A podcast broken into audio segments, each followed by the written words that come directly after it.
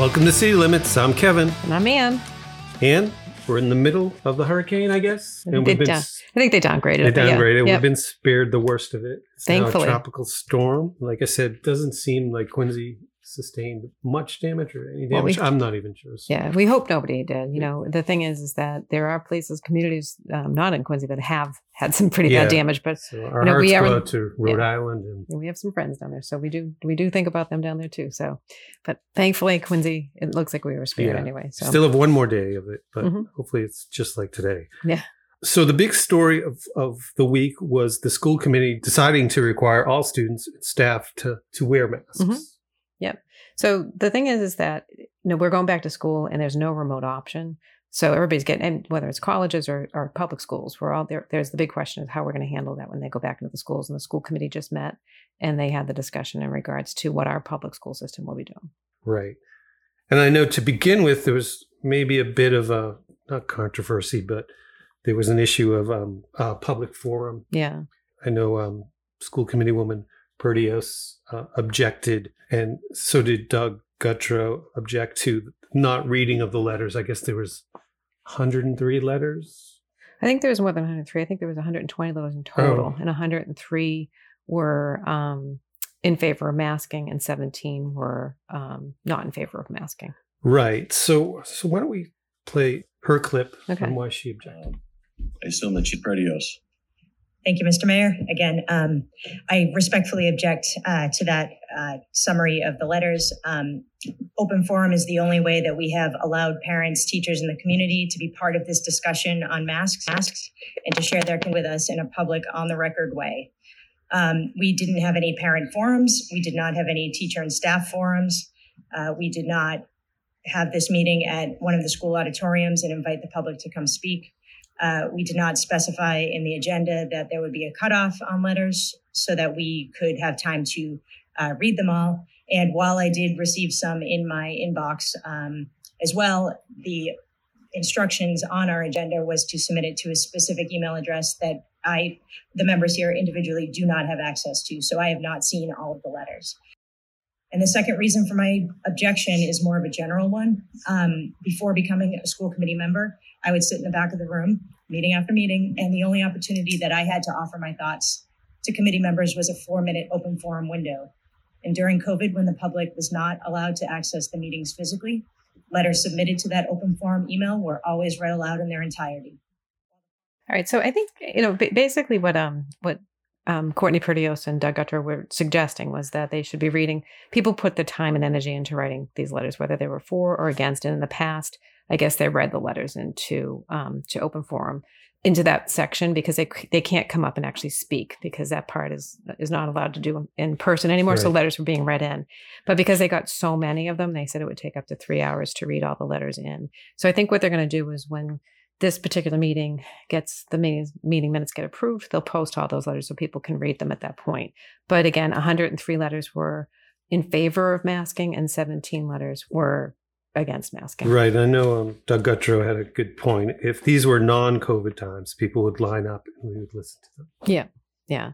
I think that goes against that. That goes for all of this. You know, we're, we're in a situation where, you know, public forums aren't being able to happen. Um, public meetings can't have audiences. So, you know, it's a struggle that we have. We, Right. we did it on the city council when it was for the social injustice and we had a hundred people come up and speak. And it Yeah. took hours to get through that too. So, Yeah. And then um, Superintendent Mulvey spoke on the issues. Yeah, so Superintendent Mulvey basically, I think at the beginning of the day, from if I remember exactly how they said it, at the beginning of the day, they had different rules from day, uh, from the Department of Education, and by the four o'clock in the afternoon, they had changed the rules. So what he was suggesting was that he's in favor of masking, and essentially what they were doing is the rules that they came out with, the guidances that they came out with for the communities that make their own decisions, made it very difficult for Quincy or any other community to do anything but mask. If they, they you, cannot have remote learning. You have to be in person. And if somebody gets contact, you know, comes in contact with it, they have to test and then they have to quarantine.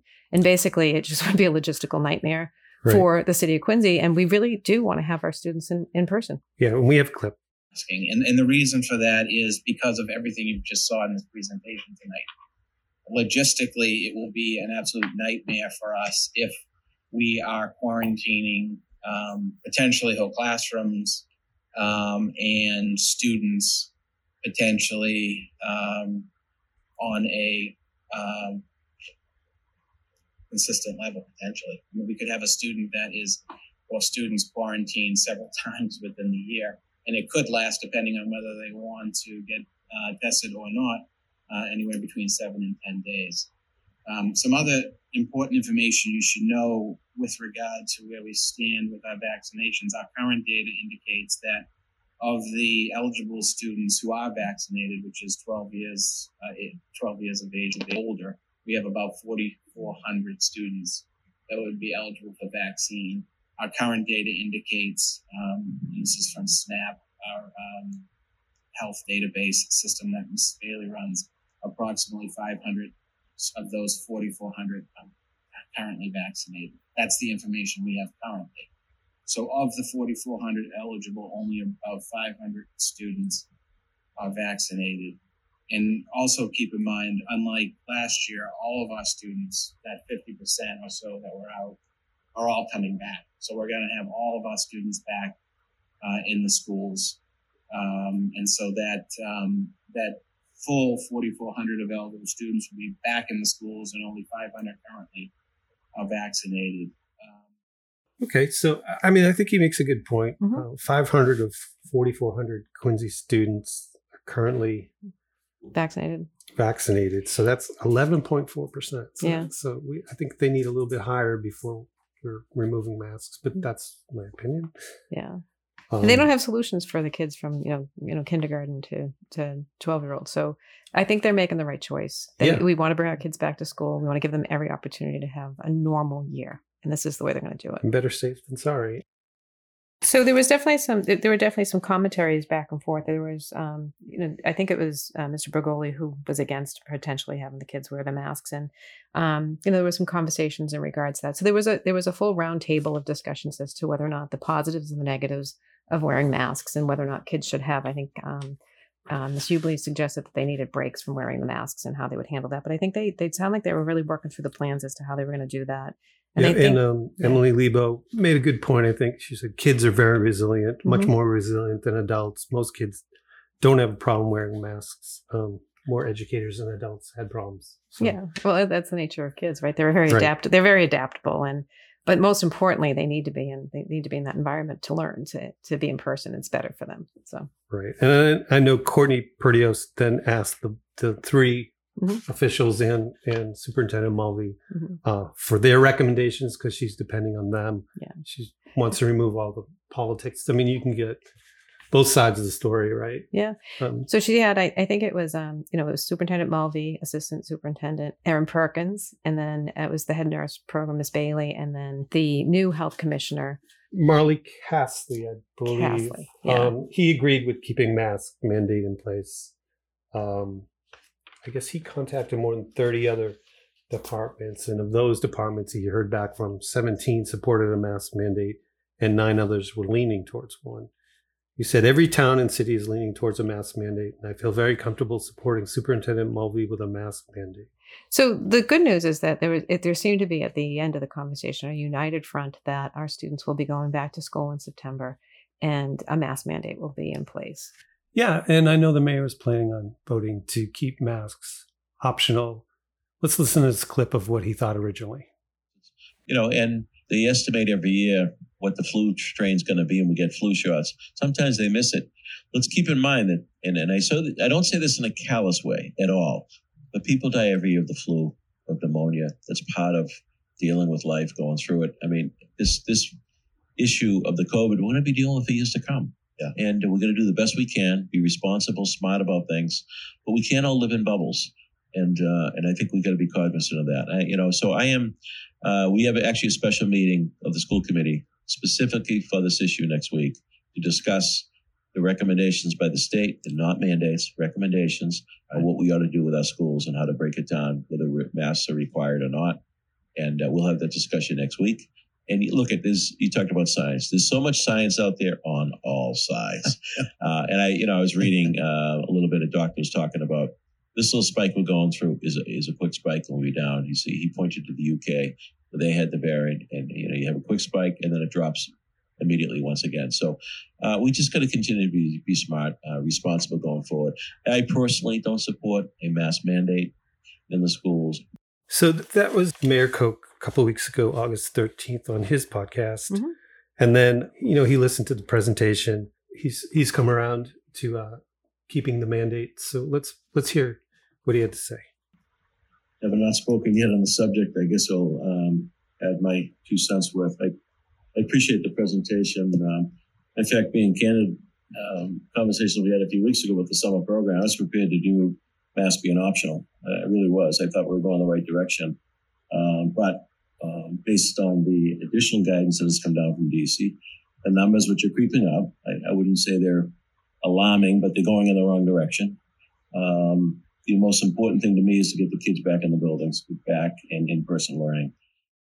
So it it seems like you know it seems like he's come around to this, and that's actually a good thing. So I mean, I'm going to agree. I, I actually think the mask mandate is an important thing for our kids in the schools, and you know that does go to show that with more information and and hearing from um, all parties, that this administration is willing to potentially come to the table and and um, change their mind, which yeah, is a good thing. It is. So it sounds like the whole point's going to be. Uh moot anyways because um, education commissioner uh, jeffrey riley will ask the board of elementary and secondary education to grant him authority to mandate masks for all public k through 12 students educators and staff through october 1st to ensure schools fully reopen safely and to provide time for more students and educators to get vaccinated. After october 1st the commissioner policy would allow middle and high school schools to lift the mandate for vaccinated students and staff only if the school meets a certain vaccination rate.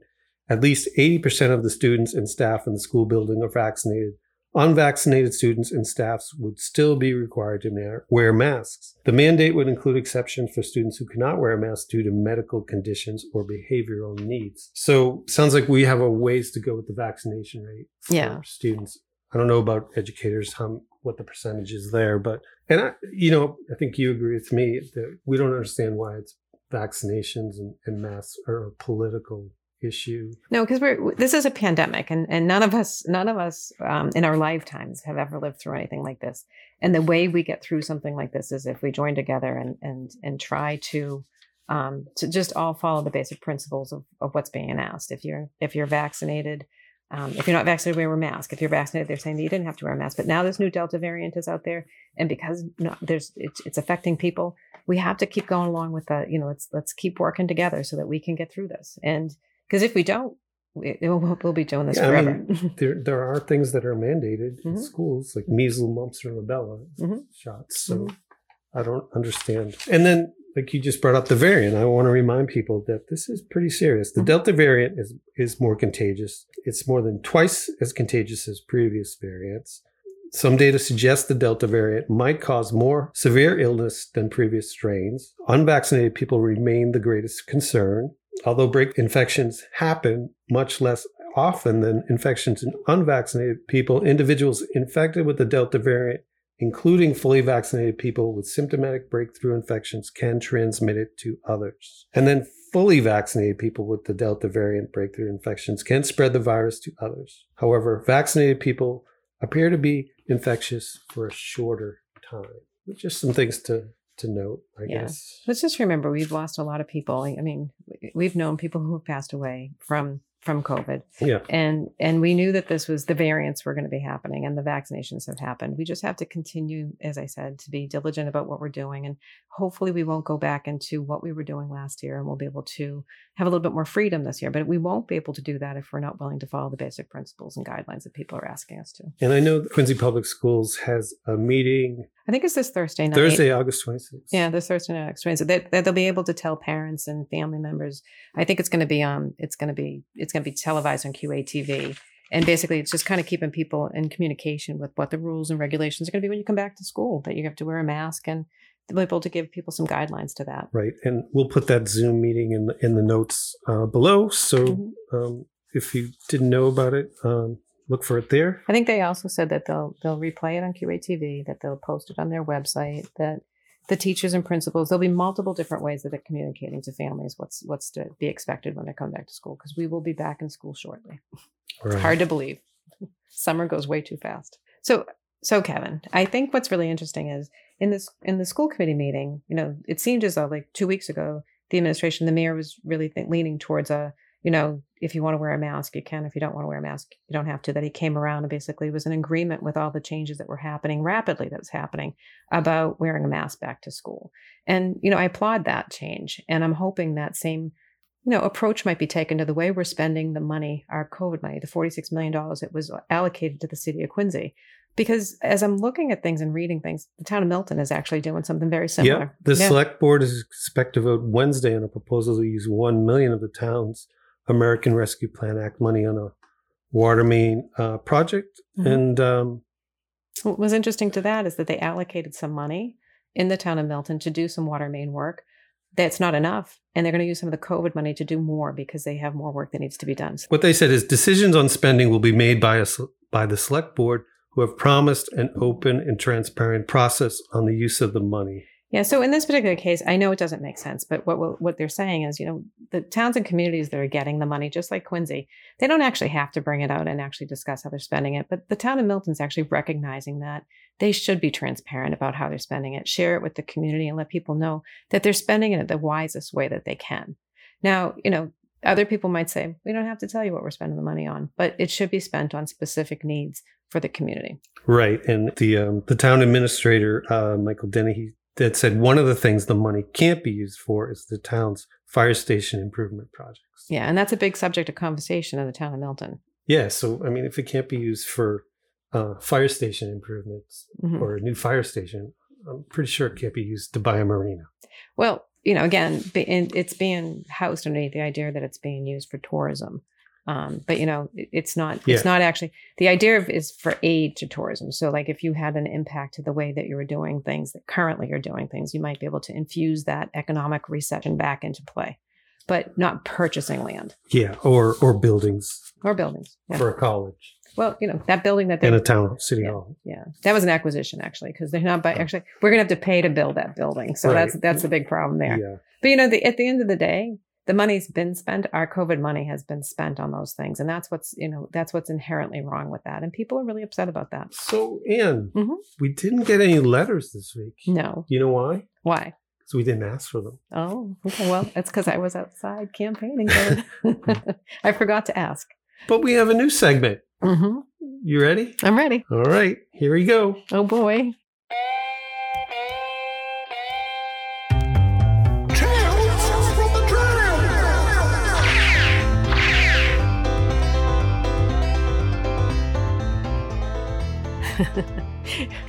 Where'd that come from, Kevin? I don't know. It's is, hard getting voiceover talent these is, days. Is that you?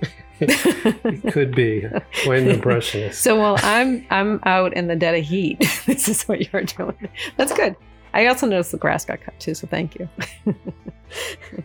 so yesterday was a really hot one when I was out knocking doors. It was really hot.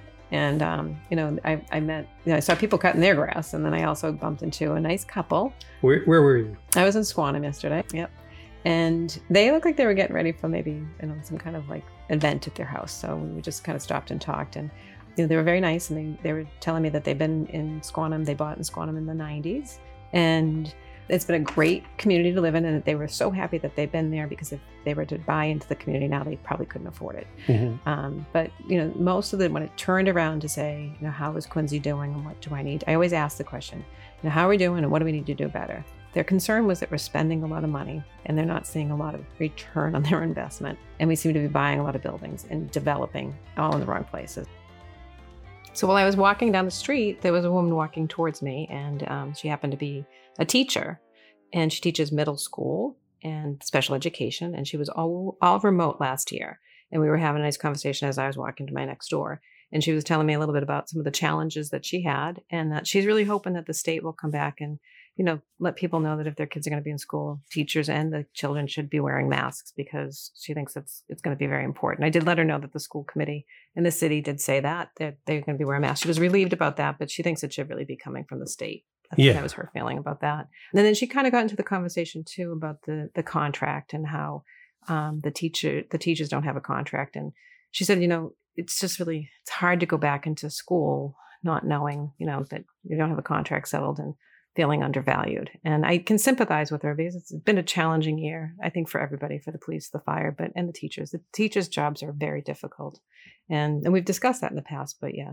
So she was we were having a great conversation about it, but it was very hot. So And I know I've been out with you in the past, and, and people usually just pull over in their car and Yeah. ask you questions, and you Yep. have a nice conversation with any of that. Yep, there was a couple of those. One in particular, which was kind of funny because this gentleman kind of is coming down the street, and I think he caught me walking with him, and he um he came across kind of into the other lane of traffic, and um you know he cause a little bit of a scene there, but he was coming over to let me know how much he he's going to vote for me, but more importantly, he wanted me to know how much he enjoyed the show, Kevin, Hmm. and um he he thinks I do a great job as a city councilor, but he also wanted to let you know that you do a great job in the show. He really does enjoy listening to it, so he wanted me to make sure I came home and gave you a shout out from him.